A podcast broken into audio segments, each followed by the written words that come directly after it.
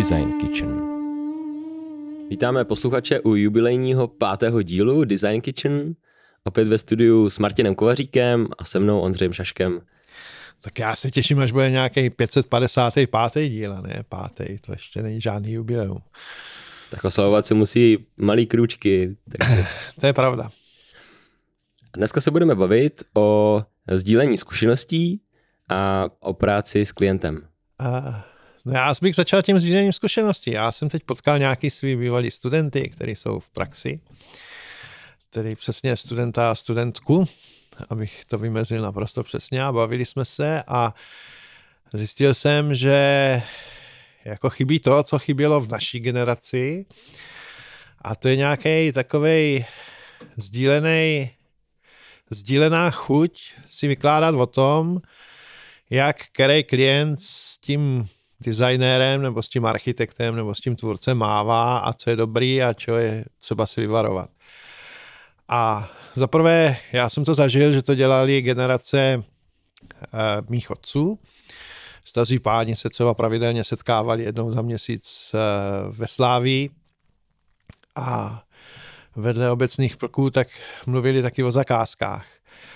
A ono to není o tom, že je to moje know-how a já ti to neřeknu, protože najednou, když se o tom začnete bavit, tak zjistíte, že všichni mají stejné starosti a stejné problémy a v podstatě řeší všichni to samý a nejsou schopni se zjednotit. Když jsme doufali, že tuto věc by mohla udělat komora architektů, když vznikala nicméně samozřejmě eh, člověk člověku vlkem, takže to vůbec neexistuje je v tom taková nějaká závist, nebo já nevím, prostě co kdyby s ně vyfoukl zakázku. A e, strašně to chybí v tom, že já vím o spoustě chyb, které jsem v životě udělal s klientama a třeba by to bylo zajímavé sdílet pro mladší generaci. Zjistil jsem, že ta generace se v tom plácá a plave v tom úplně stejně, jak jsem v tom plaval já a my. Navíc ta doba se změnila k horšímu, protože těch devadesátkách často zmiňovaných byla větší důvěra, jak si v, eh, ve vztahu klienta a tvůrce. Takže jak z toho ven? To je ta otázka. Že? A myslím si, že odpověď je jednoduchá, že by měly vzniknout zase nějaký komunity, já nevím, na úrovni spolužáků, ale bylo by dobré, aby to byly komunity různých, různých generací, různých věkových skupin, aby spolu mluvili a aby se bavili o tom, že tam je takový problém nebo jiný problém. Já jsem to právě v tom malým s těma dvouma zažil po svý přednášce ve čtvrtek, kdy jsme zůstali sedět a prostě začali jsme o tom mluvit a najednou se ukázalo, že to tak je. No. Jo, takže možná výzva do éteru, založit nějakou platformu nebo, nebo se někde setkávat nebo něco a mluvit o těch zakázkách, protože já si myslím, že práce je dost, akorát se dělá takovým poloprofesionálním způsobem. Jak se říká, jako vypadnout ze svojí bibliny a poznat vlastně něco víc. Jako jít si za těma zkušenostma, sám za sebe, že ty zkušenosti a ten jiný pohled vlastně na věc nepřijde jako sám.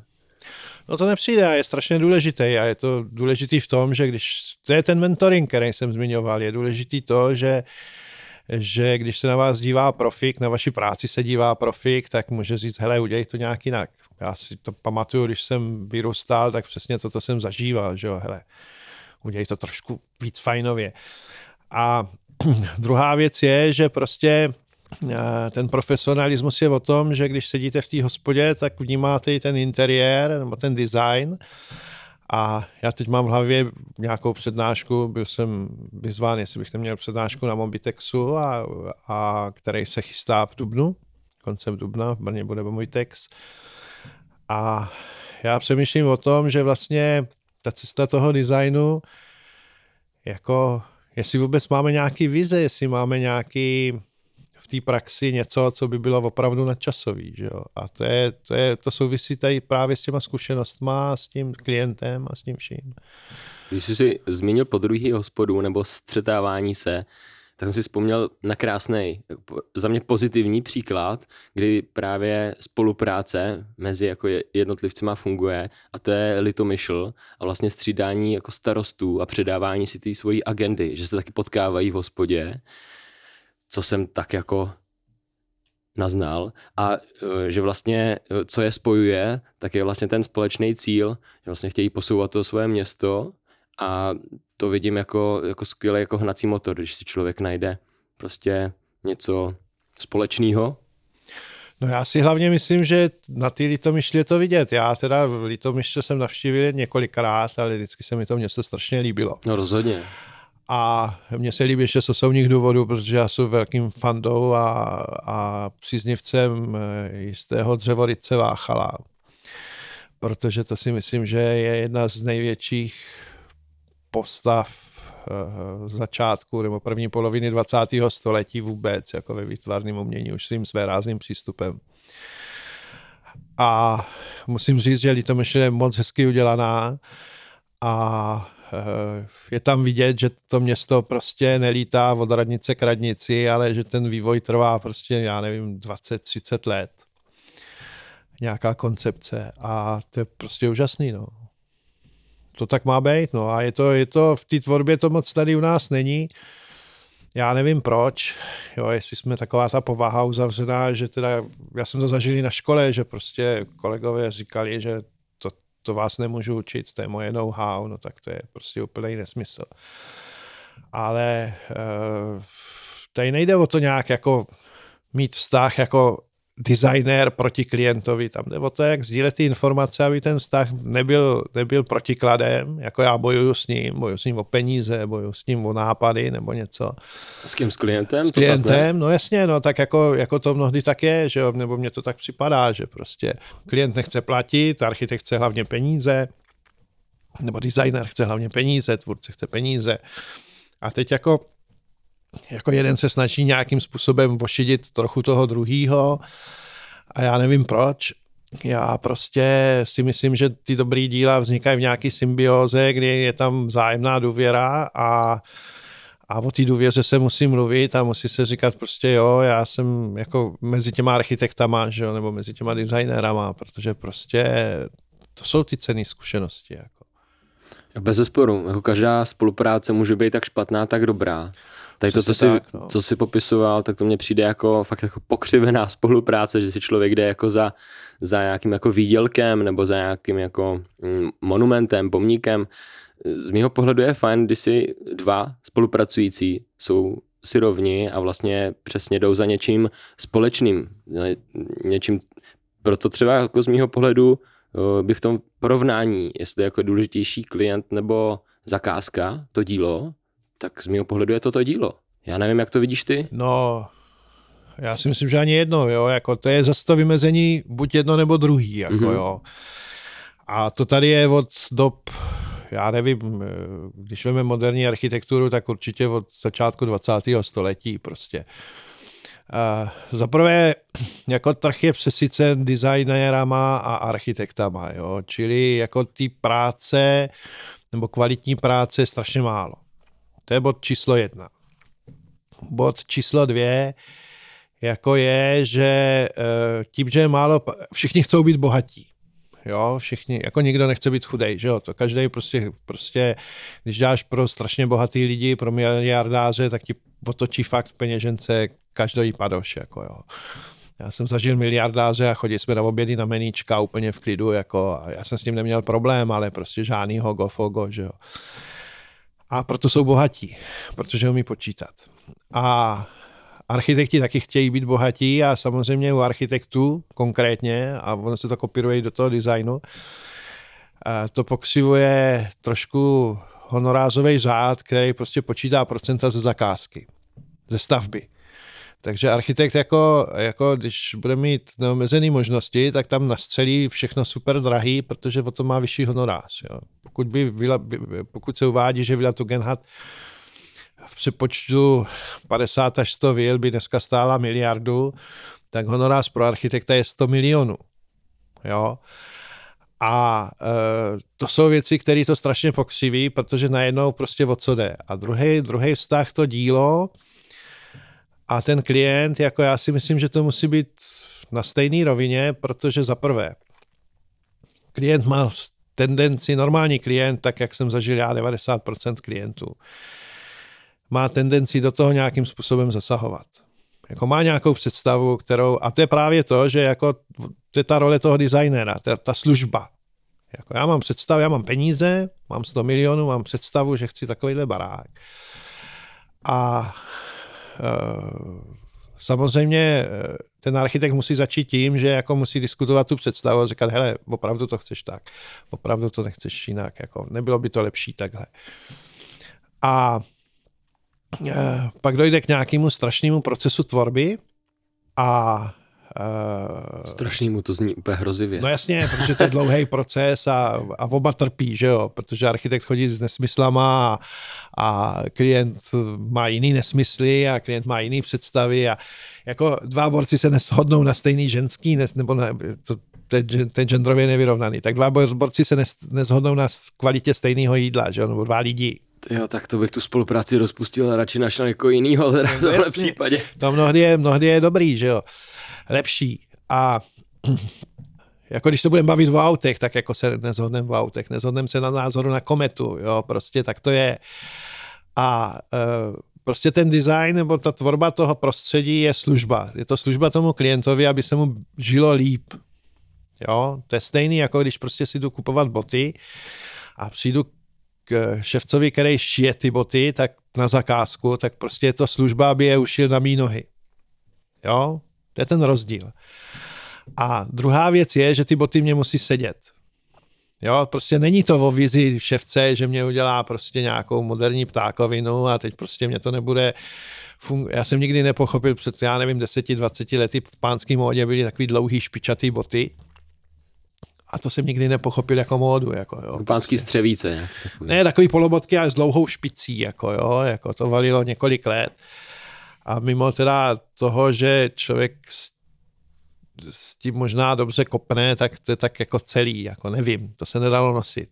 Jo, mimochodem dámský štekle, který přetrvávají několik století, tak z hlediska zdravotního jsou úplný nesmysl a je na to mnoho studií. Počkej, ty se nosil taky. Ne, ne, ne, ale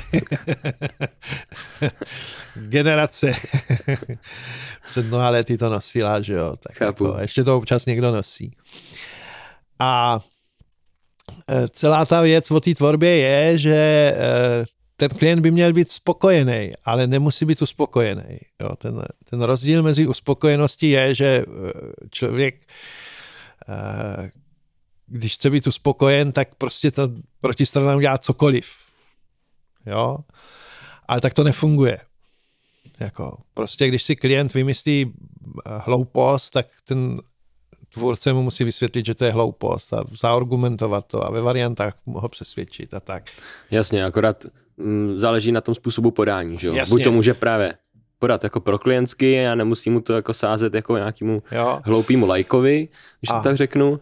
Jsou, jedna pravda mezi projektantama je, že papír snese všechno a druhá pravda je, že je dobrý mít prostě i špatné varianty v té tvorbě, aby bylo vidět, od čeho se odpíchávám, co nechci dělat. Že jo. Jo, jeden z mých uh, starších kolegů generačně to když si nazval nádherně jako předem zavržení hodná varianta. Ale nastává problém, když si to klient vybere. To je problém, no. Mm. no to, to jako, jako uh, to musí být tak blbý, že i klient pochopí, že si to nemá vybrat. Ale je to spíš o zkoušení, kudy to nejde. Jako jo.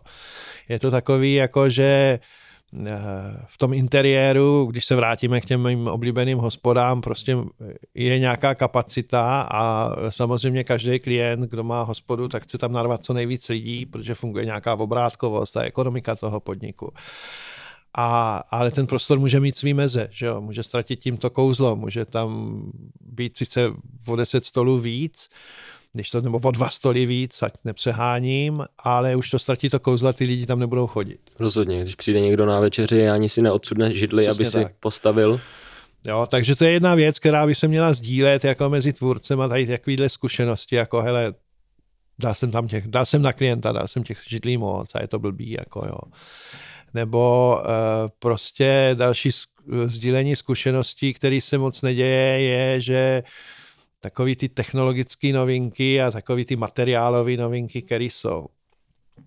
A jak už jsem zmínil eh, ten Mobitex, tak tam právě chci o tom mluvit na nějaký přednášce, možná to dáme i do podcastu. Prostě ve světě, ve světě se děje strašně moc a strašně moc věcí se stalo najednou dostupných.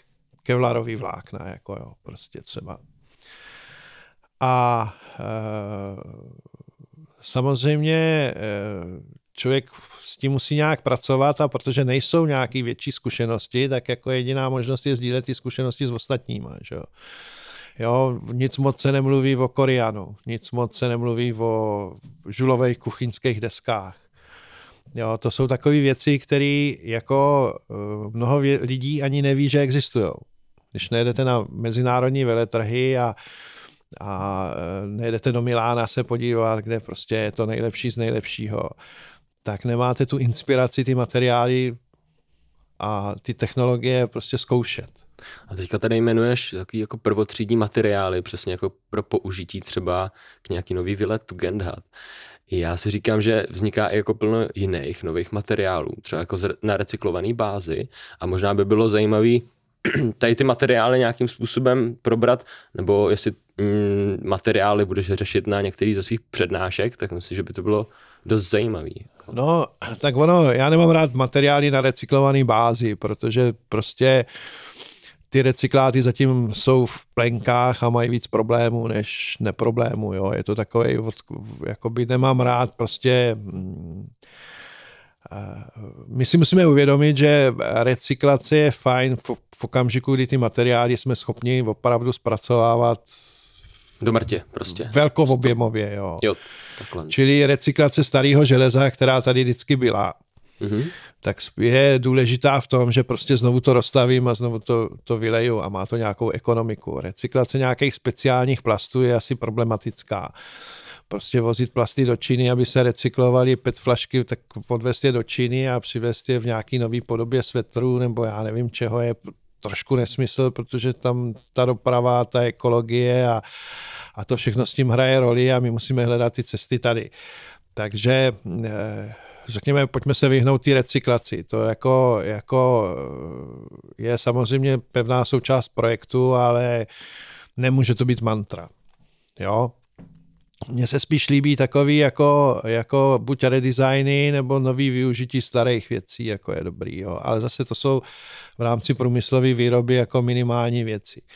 Ono ty luxusní materiály nejsou až tak luxusní, protože ta žula je český kámen taky. A uh, já jsem před 30 lety ji objevil a dal jsem si do kuchyně libereckou žulu, žádnou extra žulu. Normálně to, co se cpe na pomníky na hřbitovech. Jo? tak prostě mě, dokonce to bylo určený na hřbitov, jako ty desky a já jsem je koupil za cenu prostě hřbitovního kamení, nebo já nevím. Jako mně se taky hrozně líbí třeba surový lokální materiál, třeba a, vápencový kameny. Jasně. To je ono totiž, no. jo. A když pracujete s tím místním, tak zaprvé to nebylo extrémně drahý. A bylo tam drahý to opracování, ale to už zase dneska je technologicky trošku jinde. A ta žula je na té desce, na tý, v té kuchyni 30 let a dokonce, když jsem předělával kuchyň, tak jsem respektoval tu žulu a udělal jsem skřínky ve stejné ve stejný podobě jako tehdy. A ty lokální materiály, to je přesně ono. Ale druhá věc je, že jsou opravdu high-tech materiály, které se dají taky používat. A s kterými, já chci mluvit o tom, že s nimi nemáme zkušenosti, jo? že prostě když eh, se budu bavit s odborníkama, s designérama, že tam dáme korián, tak eh, jako celá řada z nich neví určitý nuance, kdy to lze použít, kdy to nelze použít, kdy to je dobrý, že se to musí ošetřovat že ten korián je dobrý jednou za rok přeleštit prostě speciálně. Jo? Je to, je to a přitom ten korián je tady 50 let. V učebnicích materiálových na vysokých školách obnáší asi tři řádky nebo pět řádků, nebo je jenom zmíněný. Nevím o tom, že by někde se ocitl v, prostě v materiálech, jako, jako kde by o něm byly nějaký podrobnější texty, na webu nic není. Takže, takže ten, takový ty tajemství, které jsou, jako člověk samozřejmě použije, ale teď jako se musí bavit, jakou s tím máš zkušenost. Jo? Jo, jako jo, ty jsi ho dal tam, ty z toho jsi udělal dřes, jako, a jak se to chová, když do toho naliješ vařící vodu, jako že to Koriat nemá rád. Takže to je to sdílení těch zkušeností a tady ty platformy nejsou v žádných velkých diskuzích. Nebo já jsem to nenašel, pokud někdo z posluchačů ví, tak budu rád, když mě nasměruje. A stejně je to s technologiemi, že prostě existují centrální vysavače, tak proč nedat centrální vysavač do soklu kuchyňské linky a prostě zametám kuchyň, tak k tomu jenom tak jako tím smetákem to přisunu, vysaju to, že jo. Proč neudělat v, v kuchyňské lince nahoře na desce nějaký rovnej zhoz odpadku, když krájím prostě, tak to jenom tak jako smetu. To jsou takové vychytávky, které se objevují, ale moc se o nich neví. No. A to, to sdílení by toto mohlo přinést a mohlo by přinést jako lepší kvalitu. Že jo.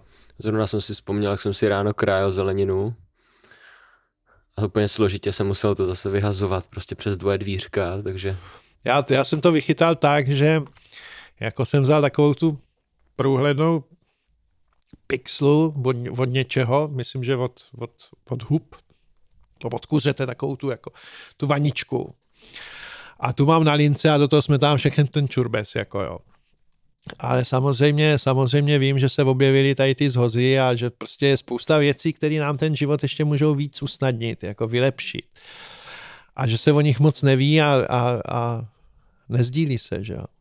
jo. Na to je dobrý, na to je dobrý Pinterest, nebo jak se jmenuje, takový to sdílení těch obrázků. Jasně, no. To... Jo, kde je spousta, spousta vychytávek, jako co se kde objeví, ale to je zase takový myšmaš všeho, takže se tam těžko hledá něco konkrétního. Že? A teď jako není samozřejmě žádná informace, právě tam chybí ty zkušenosti, jestli je to dobrý nebo špatný. Že? Jak dlouho to vydrží třeba? Přesně, no. Jo. Takže nevím, no, pojďme sdílet, no. A kdyby tě chtěl někdo potkat nebo uh, domluvit se na nějakém sdílení, tak jako kde tě najde třeba? Tak já působím v tom klubku, jak už jsem asi dřív zmiňoval ve Vlněně v Brně, což uh, je cowork strašně fajn. Má výhodu, že se dole jsou velké podzemky, takže se tam dá parkovat. Teď jim nechci dělat reklamu, ale mám je rád, jsou tam no, příjemný dámy. Tady v Komstu je to s parkováním horší trošku. A samozřejmě se dá cokoliv domluvit a dá se domluvit prostě eh, prostě v nějaký pravidelný setkávání, nepravidelný setkávání nebo někde v nějakém pubu u piva, jo, ale musí to někdo prostě si říct, jo, pojďme se setkat, jo. Jo, já už, eh, já nemůžu nutit mladý designéry a architekty, aby chodili splkat se mnou jako generačně starším, to musí chtít oni. Že? Jo, já jsem to chtěl jen tak trošku popostrčit, povídnout. Jasně, jasně. Vlastně, že jsi otevřený jako diskuzi. Jo, no, protože, protože já jsem ty diskuze zažil právě, jak vždycky vzpomínám na to minule s těma starýma pánama, hádali se o ptákovinách.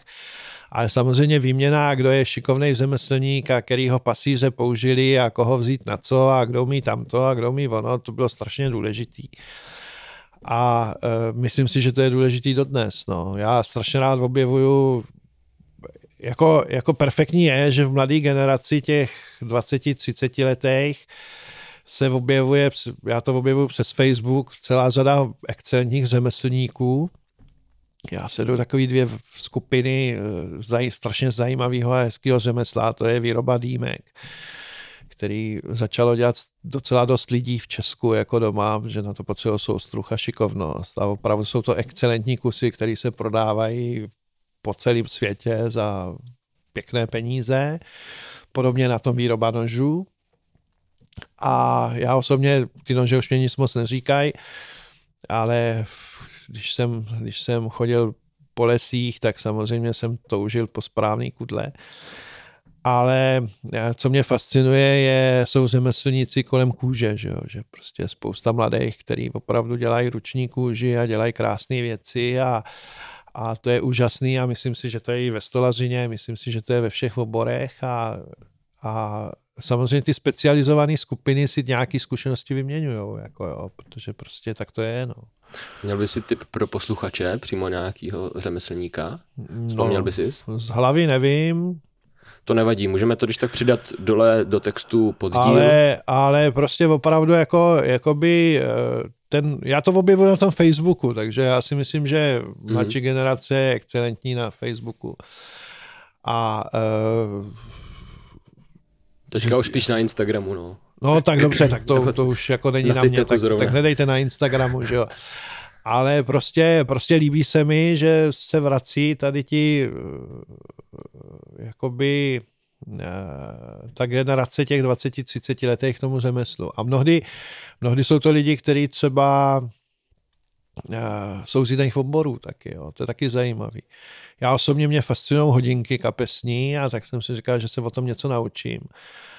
A v Česku je jediná střední škola na hodinářství v hlavě a je zajímavá tím, že dělá i kurzy pro dospělí a ty kurzy jsou na pět let dopředu, nebo kurzy vzdělání jako kompletní, takřka středoškolský, asi ten kurz trvá, já nevím, dva nebo tři roky. Je o víkendech, platí se a je vyprodaný na několik let dopředu. Jako jo. Takže to je úplně úžasný prostě návrat k řemeslu, protože to, když jsem působil na univerzitě, tak jsem říkal, hele, pojďme, uděláme, dělají se dřevěné hodiny, že jo, díky, díky eh, laseru a díky NCčkům s dřevěnýma zubama a to je prostě ty mobily, co se dělají, to je na inženýrskou diplomku, protože to najednou musíte pochopit celý, že jo, je to strašná výzva, no. Tak já jsem, já jsem skončil tak někde na půl dechu, že jsem stvořil virtuální dřevěné hodiny ve SketchUpu, jako všechny ty součástky, ale pak už jsem se nedostal k tomu, abych to opravdu vyřezal a zkoušel. Jako. A to je úžasný, že ho, dřevěný hodiny.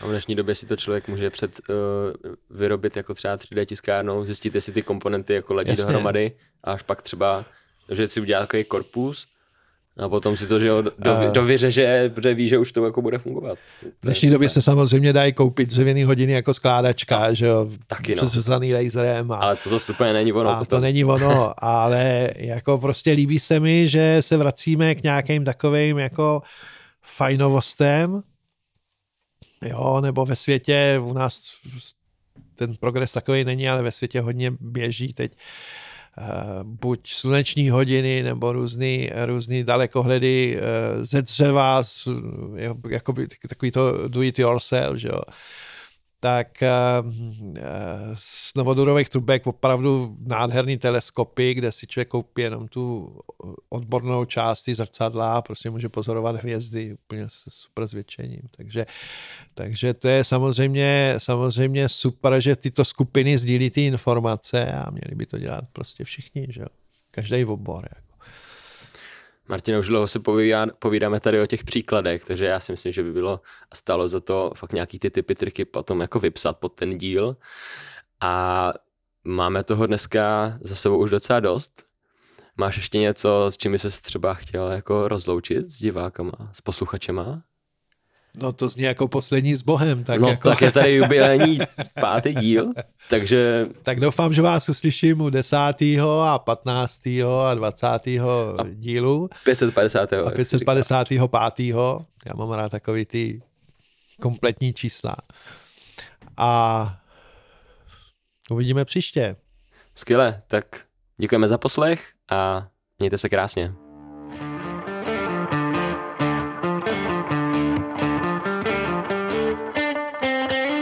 Design Kitchen.